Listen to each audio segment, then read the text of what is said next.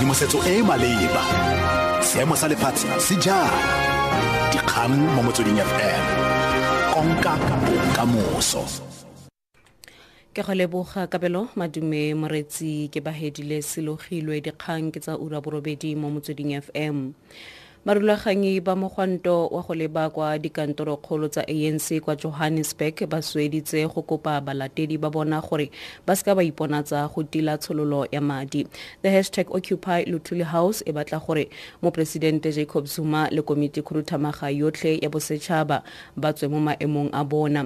Le fa go ntse jalo maloko a le mmalwa a leke ya anc ba solofeditse gore ba tla sireletsa lutuli house ka bojotlhe. Seboeledi sa hashtag occupy lutuli house bonolo lo when issues of threats that people are going to be shot, people are going to be stabbed and so forth, we said, is it worth it to have fatalities in a peaceful demonstration? Then it was decided that the leaders of this Occupy Luthuli House movement, as well as some of the branch leaders, are going to convene at Beyers Naudé at 8 o'clock in the morning and proceed to walk to Luthuli House and deliver this memorandum to the leadership peacefully. And should anything happen to them, as some of people have said, then so be it. Mokwaledi kakaretso wa anc kwele mantashe o kopane le makala a lekoko kwa free state kwa bloemfontein go sekaseka dintlha tse di farologaneng tse lekoko le lebaneng natso. Mantashe a re leto la gagwe le ne le supa maitlamo a anc a go ikgolaganya le makala go leka go tlhaloganya dipholo tsa ditlhopho tsa dipuso selegae tsa kgwedi e e fetileng. A re kwa setlhoeng go sekasekilwe kwelotlase ya kemonokeng ya anc mo ditlhophong. We dropped 8% is quite a huge drop from 62% to 54 4% is a big drop. That's why we're talking to the branches of the ANC because it's not uh, one size fits all. In the major urban areas, there will be different issues. Uh, it's a more sensitive constituency that will react to it all. It will react to negative publicity to the ANC and its leadership. Uh, when you go, you go a little bit rural, they ask issues that are more service delivery related issues. Go solofetswe fa go tla tswelediwa dithetso tsa pele ga tsheko ya christopher paniatu le balatofadiwa nae ba le bararo kwa kgotlatshekelo ya port elizabeth gompieno.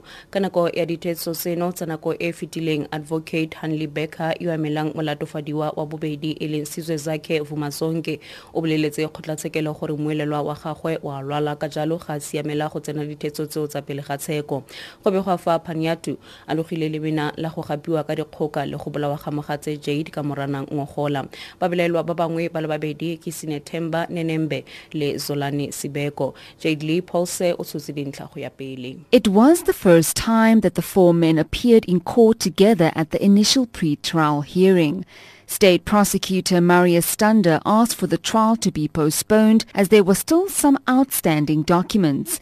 Advocate Hanneli Baker agreed with the postponement, citing her client's illness. The state also confirmed that the official trial date has been set down for the 3rd of October. Panayiotou and his co-accused are expected to be back in the High Court today.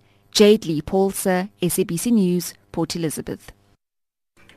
Morutwana wa grade 9 o solofetswe go tlagelela kwa kgotlatshekelo ya khutsong kwa bophirima ba johannesburg gompieno ka magatwe a go bolaya morutwana nae ka go motlhaba go dumelwa fa ba ne ba ngangisana kwa sekolong beke e e fetileng ka labone. Seboledi sa mapodisi k makhubele a re thulano magareng ga barutwana bao e ne a etegela morago ga sekolo mme morutwana a le mongwe a bolawa. We are investigating a case of murder. The learner who was in grade 9 was the one who killed the other one in grade 10. It is alleged that the knife was used to stab the deceased. So far, he's arrested and he's going to appear before the Khutsong Magistrate Court on Monday.